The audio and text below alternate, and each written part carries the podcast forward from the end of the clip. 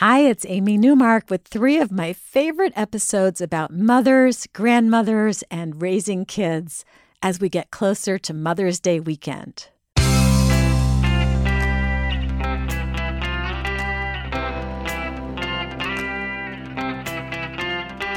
Changing your life one story at a time. This is the Chicken Soup for the Soul podcast with editor in chief, Amy Newmark.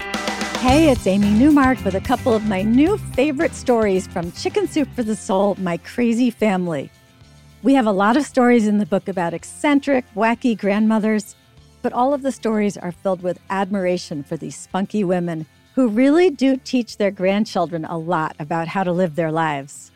Christy Adams, for example, received an urgent call from her aunt one evening. Turn on the TV, Granny's on the Channel 10 News. Christy clicked on the TV just in time for the teaser.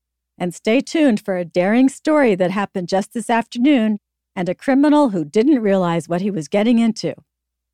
Well, it turned out that Granny had made a sandwich run for her office and was stopped at a red light downtown.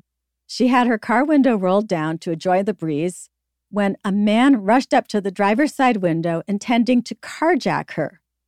Now, what the would be carjacker couldn't have known was that this woman simply wasn't a granny. This was Nancy Johnson, who owned a Texas cattle ranch, drove her own tractors, and dug her own post holes to lay fence. The week before, she had shot a rattlesnake and chopped off its head with a shovel. Granny also was driving her brand new car, so she wasn't about to hand it over lightly. When that would be carjacker leaned into the open window he said he had a gun and that she should get out of the car. And Granny looked at his hand stuffed into his pocket and said, If you really had a gun in your pocket, you would have pulled it out and led with that first. She had called his bluff. So now the man yanked open the door and he grabbed Granny and he tried to pull her out of the van. She leaned on the horn and she started yelling and kicking the man. Then she kicked him in the crotch and he tried to run away. But Granny wouldn't stand for that. Now it was her turn to grab him, which she did as she yelled for some bystanders to help her hold him down. They pinned the man to the sidewalk, holding him there until the police came. Christy says a silver haired woman who loved being out on her tractor as much as she loved making brownies and crocheting had just made a citizen's arrest. Christy says this was one of the many lessons she learned from her grandmother. She says, she encouraged us to push boundaries and expectations, but even more so, she taught us fearlessness.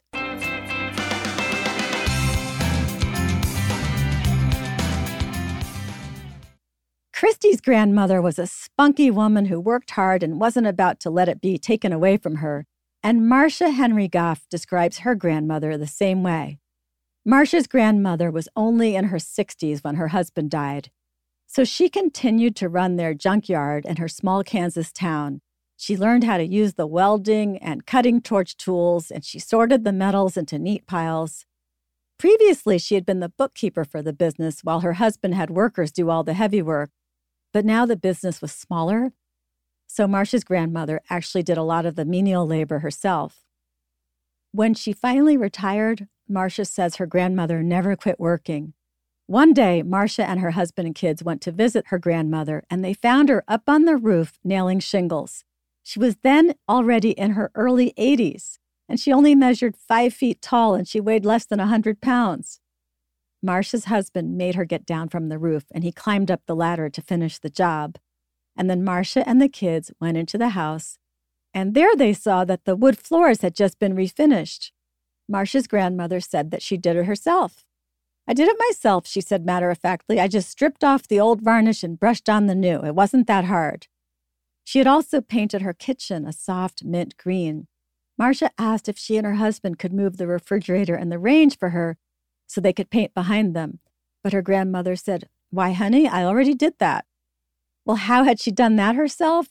She had gone out to a pile of scrap metal, found a steel pipe, hoisted up the appliances, and rolled them out. When the paint was dry, she rolled them back. Back in the living room, Marcia noticed a baseball bat by the door. Her grandmother explained, Our neighborhood has been having trouble with burglars lately. If one comes here, I'll hit him with the bat. Marcia says that her grandmother eventually slowed down a bit. At age 86, when she climbed a tall pear tree, she asked her older sister to act as a spotter. And when she fell out of the tree, which was about a 15 foot drop, she just lay there on the ground and her sister couldn't revive her. So her sister went inside to call the mortuary. But as she was talking to the funeral director, her sister walked in the back door. After that, Marcia's grandmother went to the doctor, who tried to get her to promise not to climb any more trees. All she would concede was that she wouldn't climb any more pear trees.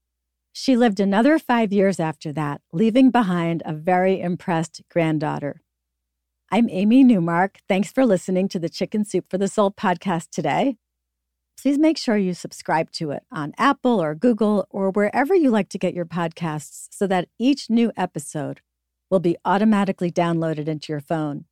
And if you'd like to learn more about our new book, Chicken Soup for the Soul My Crazy Family, you can find it on our website, chickensoup.com, by clicking the podcast button and looking at our featured books. And you can pick up a copy for yourself at Barnes & Noble, Books A Million, your local independent bookstore, Walmart, Rite Aid, Target, Kroger, Amazon, Chapters Indigo, Costco Canada, and wherever else books are sold. Come back for our next episode. We're going to talk to Ruth Spiro, whose work I admired before I even learned that she was a past Chicken Soup for the Soul writer. We're going to talk about how she became a children's book author and her new line of books that teach science, even quantum physics, to babies.